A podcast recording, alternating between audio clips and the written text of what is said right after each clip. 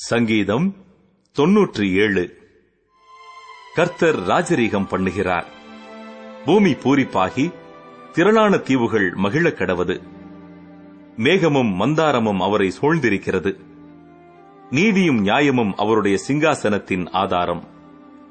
அக்கினி அவருக்கு முன் சென்று சுற்றிலும் இருக்கிற அவருடைய சத்துருக்களை சுட்டெரிக்கிறது.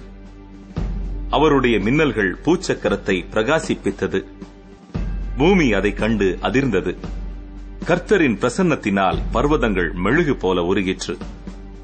சர்வ பூமியினுடைய ஆண்டவரின் பிரசன்னத்தினாலேயே உருகி போயிற்று. வானங்கள் அவருடைய நீதியை வெளிப்படுத்துகிறது. சகல ஜனங்களும் அவருடைய மகிமையை காண்கிறார்கள். சொரூபங்களை வணங்கி விக்கிரகங்களை பற்றி பெருமை பாராட்டுகிற யாவரும் வெட்கப்பட்டு போவார்களாக. தேவர்களே நீங்கள் எல்லாரும் அவரை தொழுது கொள்ளுங்கள்.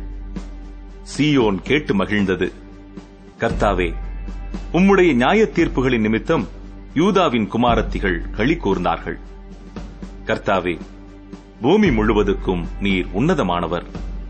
எல்லா தேவர்களிலும் நீரே மிகவும் உயர்ந்தவர்.